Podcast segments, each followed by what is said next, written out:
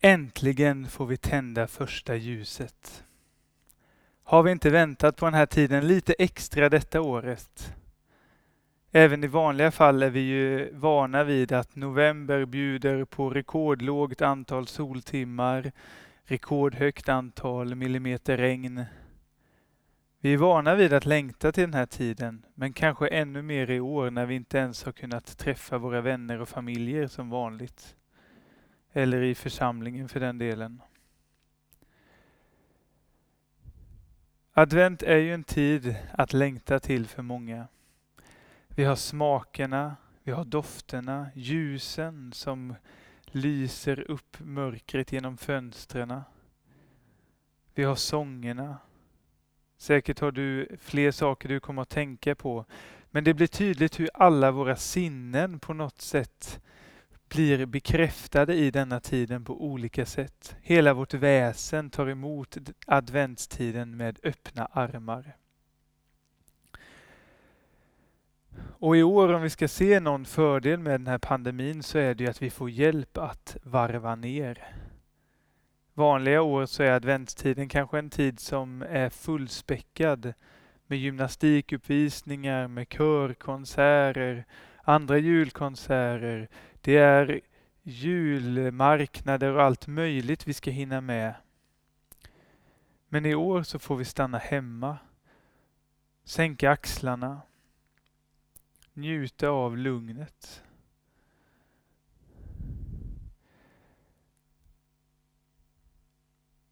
Om vi går till dagens text så är det ju hur Jesus rider in i Jerusalem.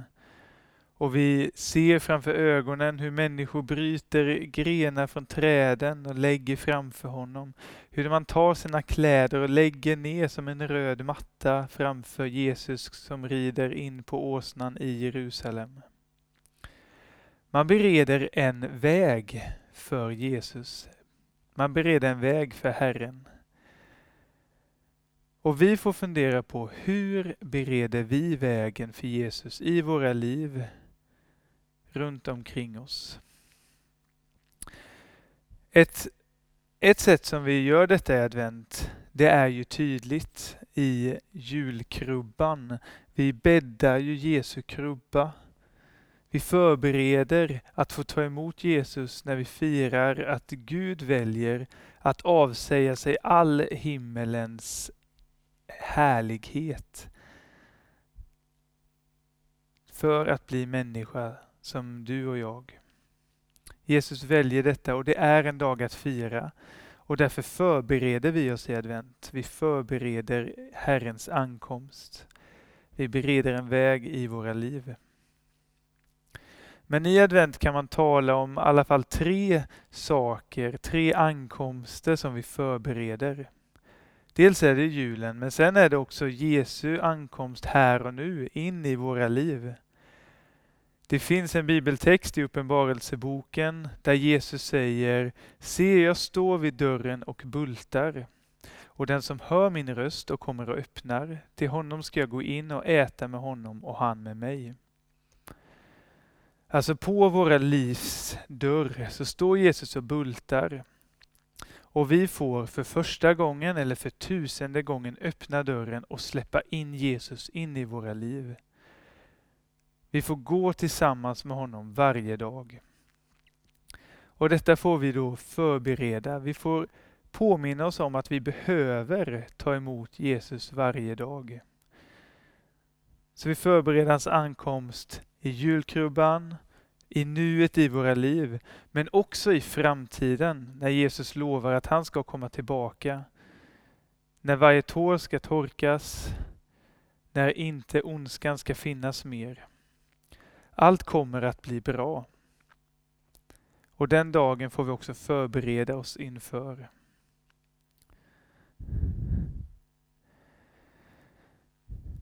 Men om vi, om vi funderar på hur går detta till och hur bereder vi en väg? Om vi tänker nu inför jul så är det ju ett sätt att liksom förbereda sig att förbereda festen. Vi har börjat baka nu Kanske har du också gjort det, eller i alla fall köpt hem någonting. vi börjar förbereda julen. De gula degarna, pepparkakorna, godiset. Det här som hör julen till som vi börjar förbereda nu för att när festen kommer på jul, då så ska tallrikarna digna. Det ska vara en riktig fest och därför behöver vi förbereda oss i förväg.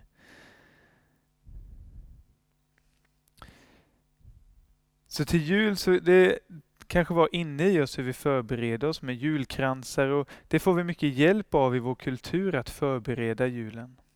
Men hur kan vi förbereda Jesu ankomst på andra sätt? Ett exempel det hittar jag i denna byggnaden jag står i, i Vikingstad Missionskyrka. Första advent så uppmärksammar vi alltid denna byggnaden, för det var första advent 1972 som den invigdes. Det var människor som la ner mycket tid, energi, pengar på att få till stånd detta. När man köpte den här tomten, då så tyckte vissa att det var galenskap. För på den tiden så var detta i Vikingstads utkant. Men idag har bebyggelsen gjort att vi nästan är, ligger centralt. Det är många som går förbi här varje dag. Tänk om de vetat när de tog första spadtaget. Eller var det just det de visste och litade på Gud? Men jag tänker på dem som gjorde det här arbetet och de som sedan dess har pulat och snickrat och städat och gjort allting för att den här byggnaden ska hålla sig i gott skick. Och jag tänker på alla de möten som, som detta har, har gjorts möjligt för. Alla människor som har fått möta Gud i de här lokalerna. Alla människor som har fått möta varandra i de här lokalerna. Så mycket gott som har fått ske under detta tak. Och jag ser hur detta arbetet beredde väg för Jesus in i människors liv. Men jag tänker också att man kan bereda väg på andra sätt. För några veckor sedan så gick det förbi två stora orkaner förbi Nicaragua och Honduras. Orkanerna Eta och Iota. Och många människor som redan hade väldigt lite fick ännu mindre. Deras liv slogs i spillror. De har ingenstans att ta vägen. Och i detta så kämpar människor för att få fram det nödvändigaste. Vatten, mat, tak över huvudet till de här människorna. Och vi som kyrkan, vi har möjligheten, vi har goda relationer med kyrkor i de här länderna och därför så kan vi vara med och stötta detta arbetet genom, genom ekonomiska medel. Men det är de som är där som är de stora hjältarna som bereder väg för Herren. För Jesus har sagt att det ni har gjort mot dessa mina minsta, det har ni också gjort för mig. De som arbetar för de utsattas, utsattas eh, ja, att de ska få ett liv. De människorna, de bereder en väg för Herren. Kanske tänker du då, måste man bygga en kyrka eller åker till Honduras för att hjälpa orkandrabbade eh, områden för att bereda en väg för Herren? Naturligtvis inte. Det finns andra sätt. Och jag vill lyfta upp dig som bjudit in en vän till en alfakurs. Dig som delade en andakt på Facebook så att ah, dina vänner som ännu inte har mött Jesus kanske klickade in där. Dig som ber för din granne. Dig som på olika sätt i det lilla och det stora förbereder en väg för Herren. Jag vill lyfta upp ditt liv som en förebild för mig och många andra. Men det är lätt att tänka att vi ska förbereda vägen för andra. Men vi får inte glömma oss själva. Vi ska bereda väg för Herren i våra liv. Se, jag står vid dörren och bultar, säger Jesus, och vi får öppna den. Så jag vill inbjuda dig nu, om det är första gången du tar emot Jesus in i ditt liv, eller om det är tusende gången du gör detta, så vill jag inbjuda dig att be tillsammans med mig den bönen som nu kommer upp på skärmen. Gud, du har skapat mig och alltid funnits nära mig. Tack för att du vill leva med mig. Jag vill leva med dig. Jesus, jag vill ta emot de gåvor som du vill ge mig.